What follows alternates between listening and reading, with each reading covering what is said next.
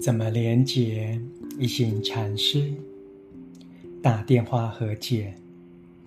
在禅修营的第四天，我们会建议每个人运用这几天学到的东西，恢复与某个人的沟通。许多人疏远某个家人，也许你生父亲的气，想不出能跟他说什么。现在你休息了几天，深观自己的痛苦，还有另一人的痛苦。如果这位家人也参加禅修营，那就容易多了，因为他们听到了相同的教导，也一直练习。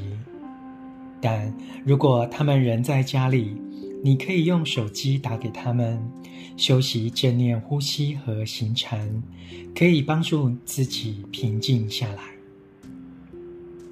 经过三四天的休息，你的内心已经产生很大的变化。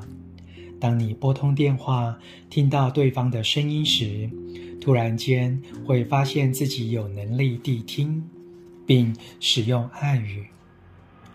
爸爸，我知道你多年来受了很多苦，但我没能帮你，反而让情况恶化。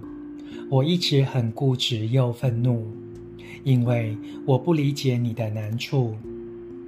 我无意让你受苦，请跟我谈谈你自己，你的痛苦和困难。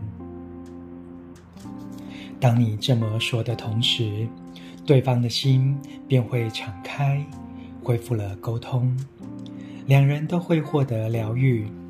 慈悲的种子和谛听的能力就在你心中，只要带着正念即可接触到。任何关系都有可能和解，包括党派之争以及国与国的冲突。朗读怎么练？